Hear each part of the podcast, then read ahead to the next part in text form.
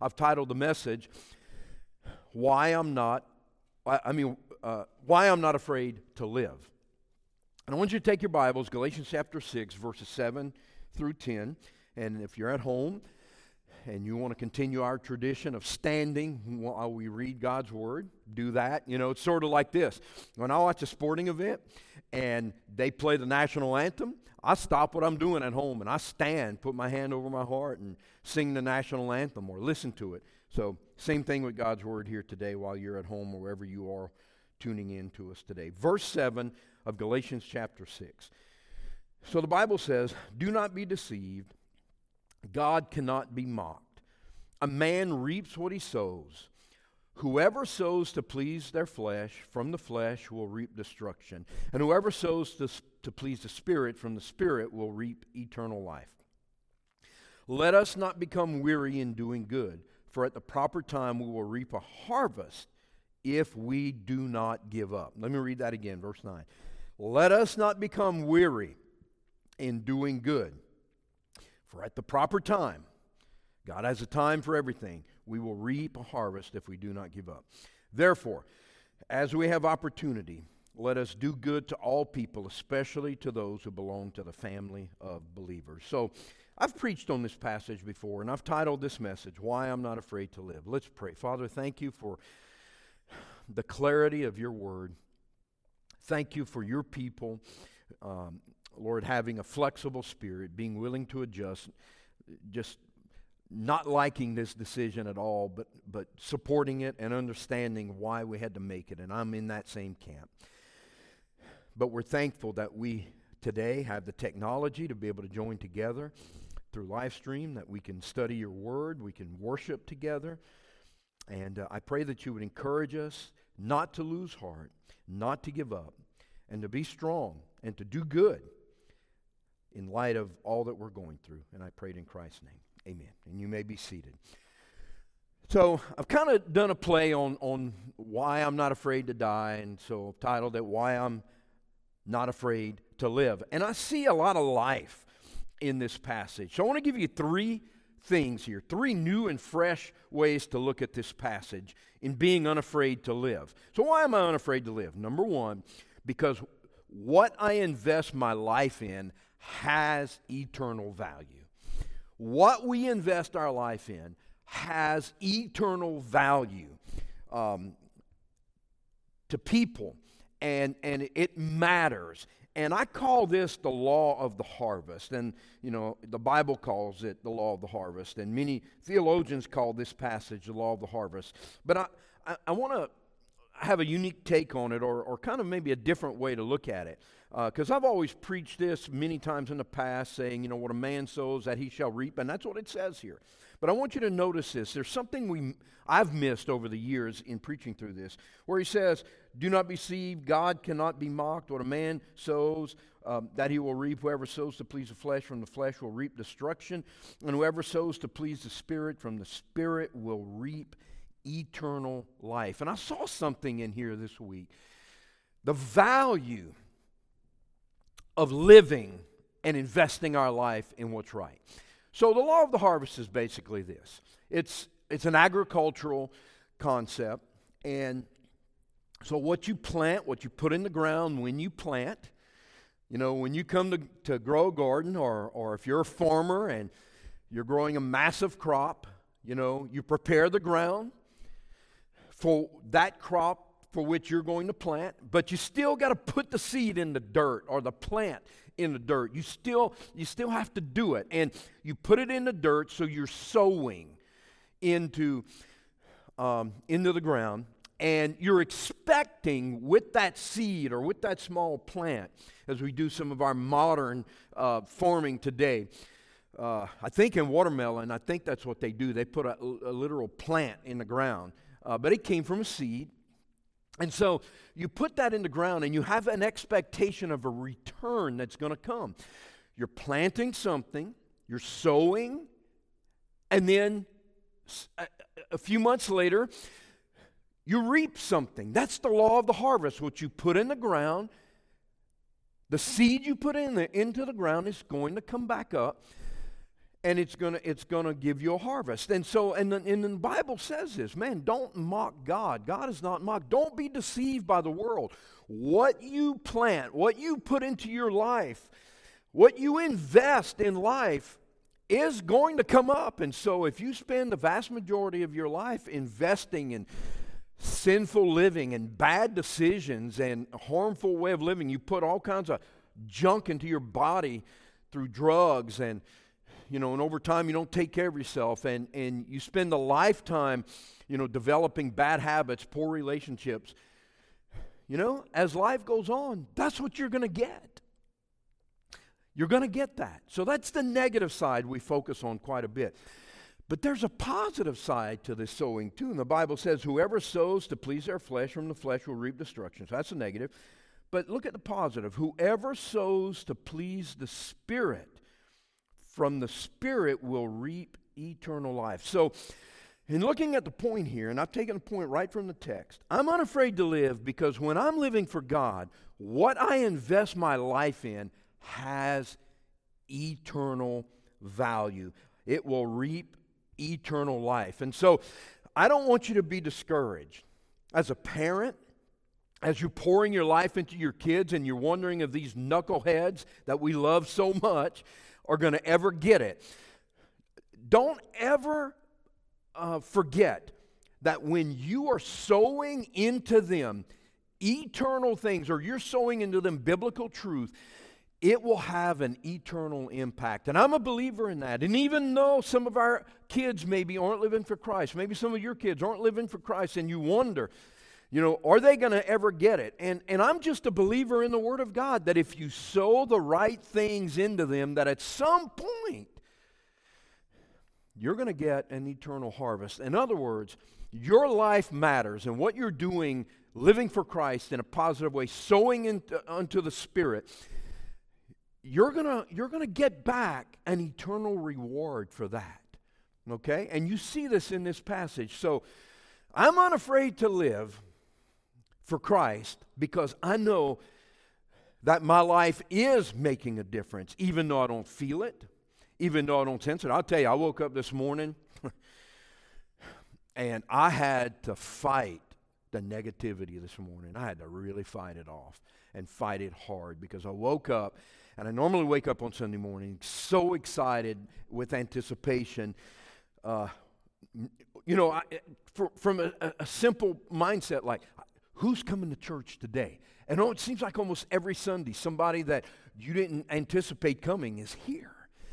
And, you know, what is God going to do today? You know, I've used the term here recently. I'm pregnant with anticipation. I'm just excited about something new happening and the new birth and the new life, or somebody growing, or, or somebody getting it for the first time. And this morning I woke up thinking, well, I'm not going to see all those people. And man, I had to battle that. But I realized that, you know, even today, we're going digital. We're not meeting in person. We're investing. We're investing in eternal things.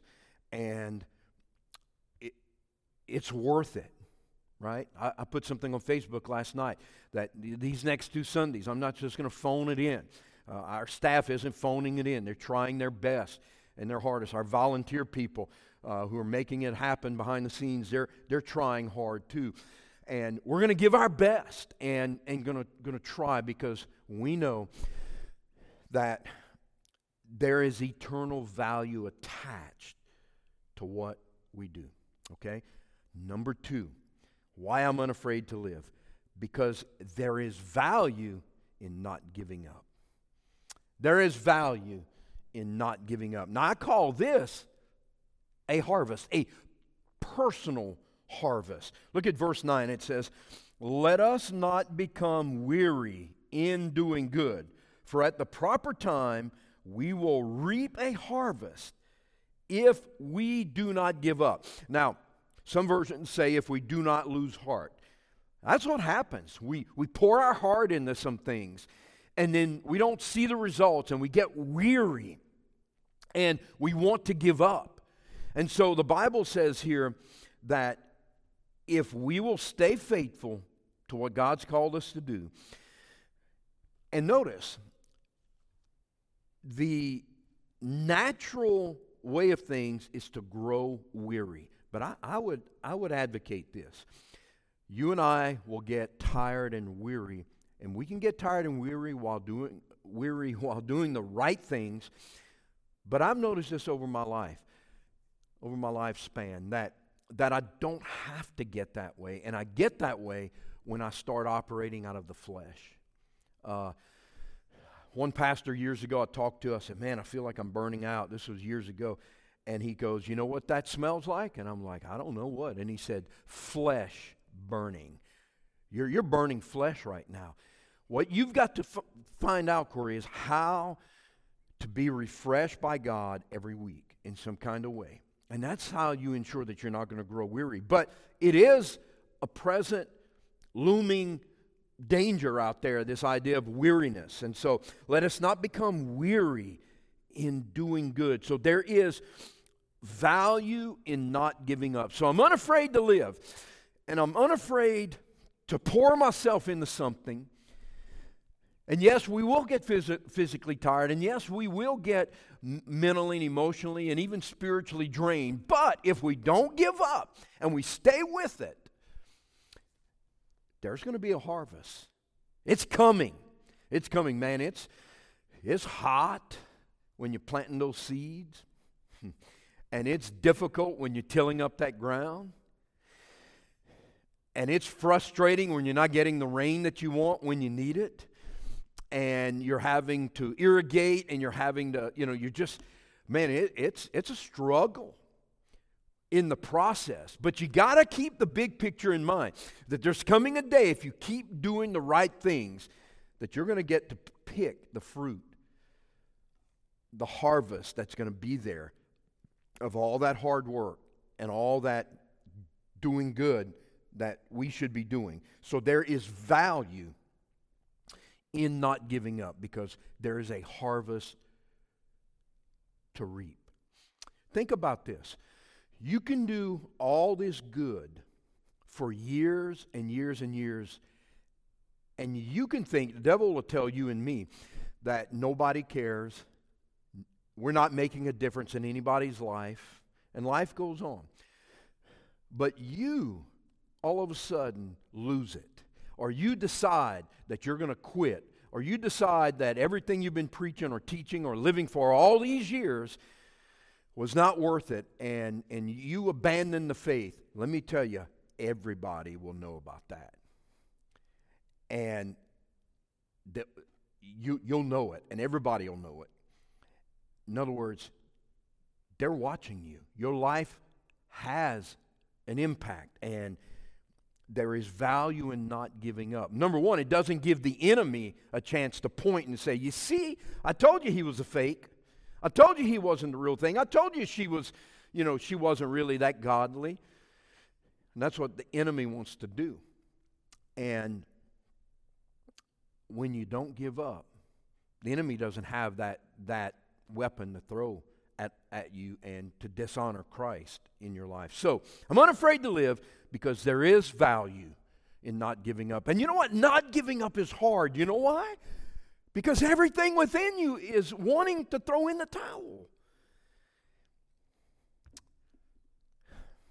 I can honestly say, though I'm sick to my stomach for us not meeting, I'm frustrated.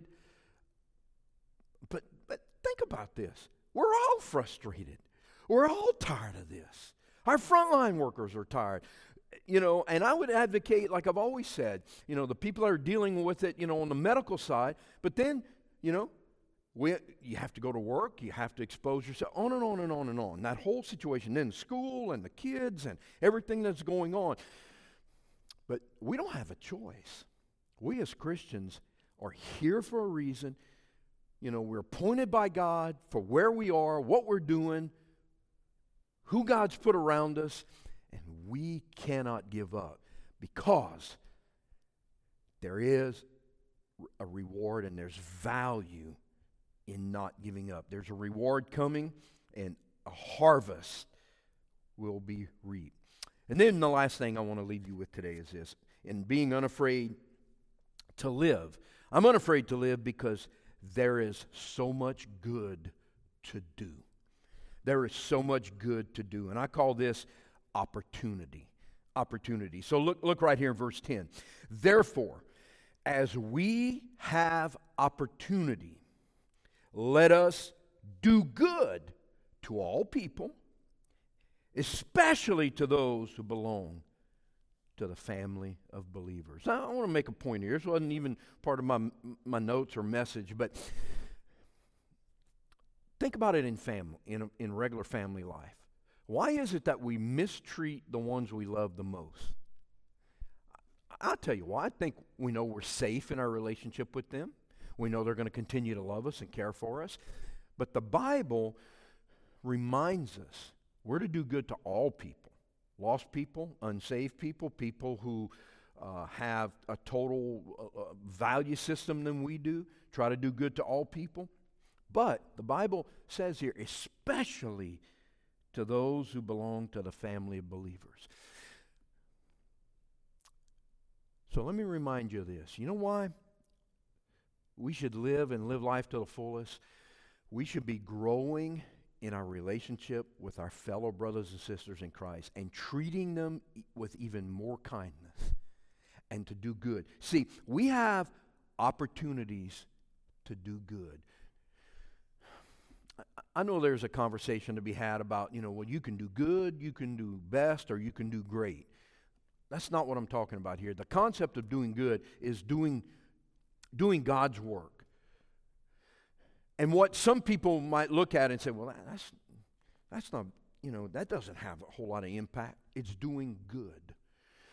You know, we're trying to, um, we offered our services as a men's uh, legacy group of men to Newberry High School. We noticed the stadium hadn't been pressure washed in a long time. The last time it was pressure washed, I believe, uh, one of our local churches did it. And so, you know, maybe it was our turn maybe to do it. And uh, but I think that um, I think you know Newberry uh, goes on a um, on a schedule, and they were up to um, I think the school board. I could be wrong, but the school board may be paying for it and what have you. And so the main stadium is being done, but we were asked to do the visitor side. And so we're going to try to get that done be, between now and the first game in a couple of weeks. I say all that to say this. Is that the most spiritual thing that somebody can do? Maybe not It's pressure washing. It's nasty. It's, you'll get wet. It's, you know, but it's a good thing. It's an opportunity to do good, to serve our community. That's one of thousands upon thousands of things that we can do. And so we need to be unafraid to live because we have so many opportunities to do good. I know our youth just recently did, um, did some backpacking uh, uh, we packed some backpacks, right?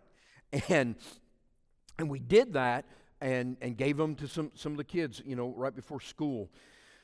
Good, good things. Um, on and on and on. You, you, I, I can go on forever about all the good things that we can do. So we need to be unafraid to live because there is opportunity to do good to all people and especially to those who belong to the family of believers. Have you ever thought about this as a Christian? Maybe you're in the fast food line at a McDonald's or something, and God speaks to your heart and says, Pay for those people behind you. You ever did that? If you haven't, do it one day. It, will it, it's a blessing. It really is. And, um, and, and do good. Do good for somebody. Um, so, I wish I had more to say to you today. Some of you are like, no, no, no, we're glad you don't have more to say. But that's my message. I'm not afraid to live. And I wanted to take a positive look at this passage, passage that sometimes we look at maybe from a negative standpoint that God's not mocked, boy, a man sows that he shall reap. But it goes on and it says, Let us not become weary while doing good, doing the right thing. We're going to reap a harvest if we do not lose heart. There is good to do. We have opportunity to do good. No matter what is thrown at us, let's do good because it's the right thing to do. Right, church? It's the right thing to do. So, look, I want to pray with you, and then I want to close with a couple, with, a few words. So let's pray together. Father, I thank you for this opportunity today. Thank you that we live in an age where we have the technology during this pandemic to be able to do live stream when we can't do in person meetings. I pray that the spread of COVID would, would, would be stopped in its tracks within our community of believers here. And we pray for, for those record numbers of deaths being set each and every day um, at North Florida, at Shands, and other places. And we know, I know for a fact, that it's just overwhelming to our nurses and doctors and staff. And their hearts are heavy for these families and what they have to see. So I pray for them. I pray for our school teachers. I pray for those who are out in the public in any way who are having to face all of this. I'm going to do something here, Lord. I pray for our, our politicians. And, you know, even though I may disagree with so much of what they do, I pray that you would give them wisdom to be uniters and not dividers. I pray for our parents who are frustrated and want to pull their hair out right now with all that's going on. I pray for those within our congregation who are sick and that, Father, healing would come to them. I pray that not, not that we would be vindicated because I, I don't want vindication. I want you to be honored and health to come to our church family. And if by shutting down for a couple of weeks we'll ensure that, then so be it, Lord Jesus, and we're going to trust you. Thank you again for the dedicated commitment of so many people in this congregation. I pray for our churches in our area who are facing some of the same decisions we are. I pray for the church at Fellowship, Fellowship Church there in Archer, a small congregation whose pastor just passed away with, with and from COVID. We pray for those precious people where the vast majority of congregation of the congregation have had it and had COVID. We know it's real. We're frustrated by it, and we pray for healing to come. Give us wisdom in making decisions, uh, decisions for our church and our people. Give us all personal wisdom for making our own choices for our own families as we move forward. We look forward to meeting in just a few short weeks once again. I pray that you would take this message, take our worship time, burn it into our hearts, give us courage to meet the day and to meet the week that's coming before us. And I prayed in Jesus' name. Amen. And amen. Church, never give up. never lose faith. Let's stay stay the course, stay the focus. We're going to end with a song here. Okay, Brother Eric is going to end us with a song. And uh, I love you, church. We're not meeting this Wednesday. We're not meeting next Sunday. And we'll give you instructions next Sunday on what we're going to do. Hopefully, we'll be able to meet the following Wednesday, so a week from this coming Wednesday, and get back on the regular schedule. Have a blessed day. Encourage your friends to watch the live stream. Uh, the good thing about it is, is if you missed it today, you can, you know, it's, it's archived and you can go back and watch it. I love you, church, and, um, and we'll get through this time here. Pray for those who are battling with COVID and from COVID. May God bless you. Brother Eric, come and lead us.